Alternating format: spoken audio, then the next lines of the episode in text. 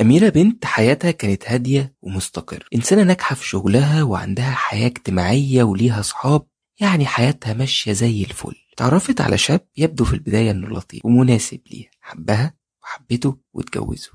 بعد جوازهم ضمن وجودها خلاص في حياته. تحول الشاب اللطيف ده لشخص آخر وبان وشه الحقيقي. في البداية بدأت تحس منه بغيرة مبالغ فيها لما بتاخد خطوة في شغلها. وابتدت كمان تحس إنه بيغير منها لما بيحس إنها محبوبة في وسط أهلها وصحابها. كل ده وهي مش فاهمة إيه اللي بيحصل. شوية وزادت خناقاته معاها على أسباب تافهة وبدأ يتهمها إنها اتغيرت وإنها بتفضل شغلها وأهلها وصحابها عليه. أميرة في الأول كلت الطعم وحست بالذنب زودت جرعة الاهتمام والحب ونفذت كل رغباته حتى اللي هي مش راضية عنه. واكتشفت برضه إن رغم كل ده المشاكل والخناقات معاها بتزيد وبيزيد كمان معاهم ليفل الإهانة وفي مرات كانت بتوصل للضرب. بدأ كمان يزيد تحكمه فيها وسيطرته وفرض أوامره عليها. بدأ يطالبها بإنها تسيب شغلها وهي كانت قريبة من ترقية كبيرة. بدأ يمنعها من أهلها رغم إنه عارف حبها وتعلقها بيهم لحد ما أصبح بالوقت هو محور حياتها واهتمامها الأول والوحيد. أميرة افتكرت إن المشكلة كانت فيها هي وبدأت بنفسها وقدمت كل التضحيات اللي تقدر عليها وبعد ما اديت له كل الاهتمام والتضحيات اللي هو بيطالبها بيها واتغيرت على حسب رغبته أهملها وما بقاش شايفها في حياته أصلا. اتحولت مع الوقت من إنسانة كانت بتحب الحياة وناجحة في حياتها لبني آدمة محبطة. وعايشة اليوم بيومه وخلاص لحد ما في يوم بالصدفة كانت بتشتري حاجة من مكان شافته مع ست تانية وهو في منتهى السعادة طلعت تليفونها وصورته ولما روحت بمنتهى الهدوء واجهته رد عليها ببرود دي مراتي. أميرة فورا طلبت الطلاق وكانت المفاجأة إنه طلها بمنتهى السهولة. أميرة اتجرحت أكتر لأنها حست إنه تنازل عنها بمنتهى البساطة أميرة بالفعل حياتها اتدمرت بفعل علاقة واتأذت تحت شعار أنا بحب بس الحقيقة إن لا ده كان حب ولا دي كان اسمها علاقة. أنا كيرو راجي وأنت دلوقتي بتسمعني فاسمع مني.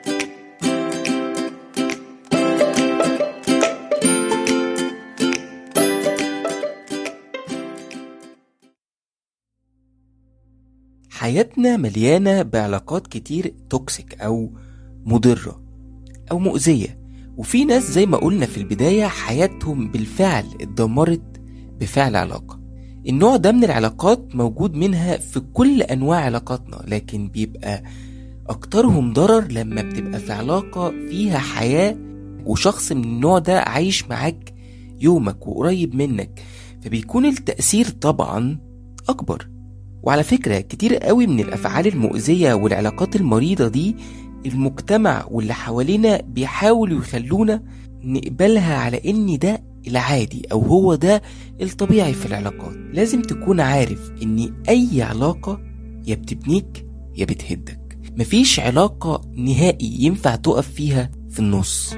كان في دكتورة اسمها ليليان جلاس بتقول عن تعريف العلاقة المضرة دي هي أي علاقة بين اتنين مفيهاش دعم وفيها حد بيحاول يسخر التاني ليه؟ ومفيهاش احترام أو فيها قلة تقدير. وفي كاتب تاني اسمه مارك مانسون بيقول إن ال toxic relationship أو العلاقة المؤذية دي هي إن شخص فيهم أو الشخصين نفسهم يخلوا الحب نفسه أولوية على حساب أهم ثلاث حاجات في أي علاقة صحية الاحترام الثقة التعاطف. وهو فعلا أنت لما بتحط الحب أولوية على حساب الاحترام بتبقى العلاقة دي أنا آسف. أنت فيها مداس. ولما بتحط الحب أولوية على الثقة فأنت بتسمح للخيانة وللكذب إنهم يبقوا جزء من العلاقة دي أو جزء عادي من العلاقة دي. العلاقات التوكسيك أو المؤذية دي في منهم متغلف كمان كتير قوي من بره بلفة شكلها حلو ومكتوب عليها حب. اوعى تفتكر إن كل العلاقات المؤذية بتبقى واضحة كده. الواضح من العلاقات دي هو النوع الأسهل منها لأنك بتبقى فأسه. وفي ناس من العلاقات معاهم بتبقى مؤذية شاطرين جدا في الخداع والتأثير فيك ووهمك بكل ما هو مش حقيقي وبيشربك سمه في كل عسل بيدوقك منه. وفي ناس كتير منهم فنانين الحقيقة بيعرفوا إزاي يلعبوا على مشاعرك وعلى ثقتك في نفسك وبيعرفوا بالظبط يدخلوا لك منين. واحيانا في ناس منهم بيعرفوا يتحكموا فيك كويس قوي بالطريقة اللي انت ما تحسش فيها أصلا إن هو يتحكم فيك. كمان تعريف العلاقة المؤذية في نظري أنا أو العلاقة المضرة هي العلاقة اللي كل ما تيجي تحسبها تلاقي نفسك طالع في الحسبة دي خسران. العلاقة اللي دايما طول الوقت مسببة لك ألم وجرح وأذى جواك أكتر ما هي بتسعدك وبتريحك. وتعالى كده ناخد مع بعض العلامات اللي تعرف منها إنك بالفعل في علاقة من النوع المؤذي ده. أول حاجة إنك تكون بتتعرض في العلاقة دي لأي نوع من الاستغلال سواء عاطفي أو جسدي أو مادي أو معنوي أو أي نوع من الاستغلال ممكن يخطر على بالك. كمان لو أنت في علاقة مع شخص أناني بزيادة أو شخص بيبتزك وعايز ياخد منك كل حاجة من غير ما هو يديك أي حاجة أو يديك بمزاجه وقت ما يحب وبالمقدار اللي هو بيحبه أو يحدده هو شخصيا مش اللي أنت تستحقه. وطبعا لو أنت في علاقة ما فيهاش أي نوع من أنواع الاحترام وبيحصل فيها أي شكل من أشكال الإهانة سواء بالغلط فيك أو أحيانا بالضرب أو إهانة كرامتك بأي شكل ما ممكن يجرحك. كمان لو أنت في علاقة اتحولت بسببها لشخص غيرك أنت. وبقيت على حاسس إنك على النقيض من شخصيتك. أنت ما كنتش كده قبل كده.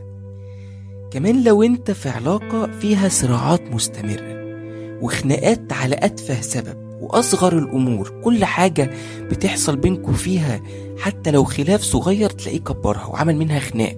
وفي ناس هتلاقيها عندها استعداد تتخاصم بالأيام وأي مشكلة يتدخل فيها ناس تانية والخناقة الصغيرة تلاقيها بتكبر وتفتح خناقات قديمة. هتلاقيه شخص دايما طول الوقت بيتقمص على أي حاجة وبيدور على النكد زي ما بيقولوا كده بملقاط. كمان لو أنت في علاقة مفيش فيها ثقة ودي مهمة قوي.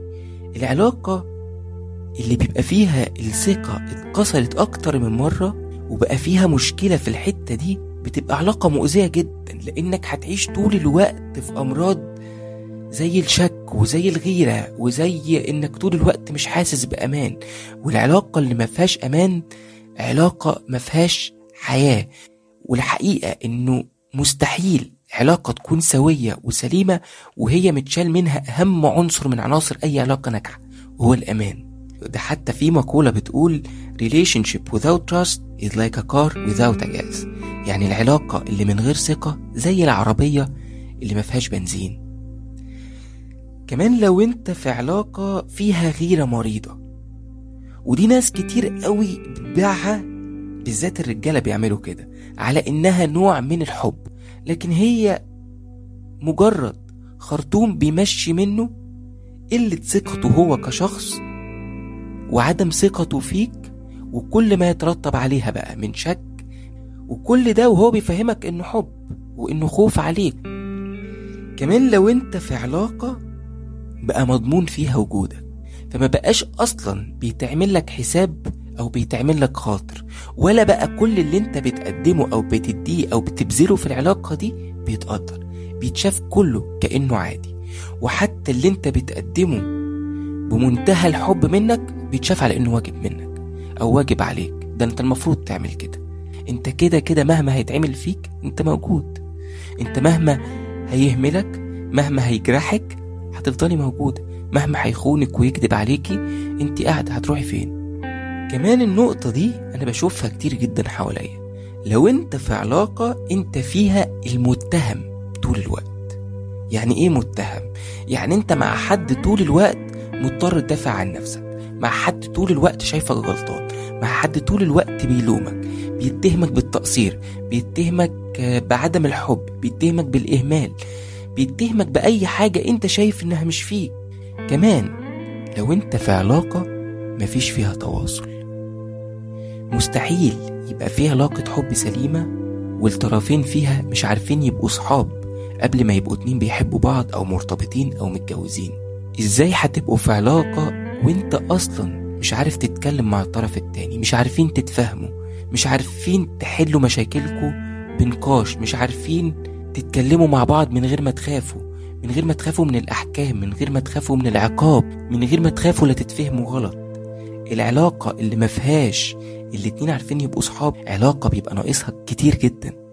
كمان لو انت في علاقة ما فيهاش أرض ثابتة. انت طول الوقت فيها عايش خايف لا تتساب في أي لحظة. خايف لا اللي قدامك يتخلى عنك في أي لحظة. خايف لا في موقف ما يحصل في حياتك ما تلاقيهوش. انت مش واثق إن هو ده الشخص اللي هيفضل معاك أو مش واثق في حبه ليك. كمان لو انت في علاقة مع حد تملي بيقلب الترابيزة. فدايما بيطلعك انت اللي غلطان انت اللي مقصر انت السبب. في كل اللي بيحصل. انت اللي مش قادر تفهمه انت اللي مش عارف تديله اللي هو محتاجه. هتلاقي نفسك كل اللي بتعمله انك فقط عايش في حياته بتحاسب له على المشاريع. أنا عارف ان زمانك بتقول ان معنى كده ان معظم علاقاتنا تعتبر توكسيك أو مضرة وده صحيح بنسبة كبيرة للأسف. وخد بالك ان النوع ده من العلاقات دايما بياخدك سليم ويسيبك متكسر من جواك أو بتعاني في حياتك والمتدمر في حياتك من بعده أو معاه بيبقى أكتر من السليم فيها. مبدئيا كده لازم تسأل نفسك أنت سعيد في العلاقة دي ولا لأ؟ دي العلاقة اللي أنت كنت بتتمناها لنفسك؟ حاسس إنك بتحب ولا بتستغل بأنانية؟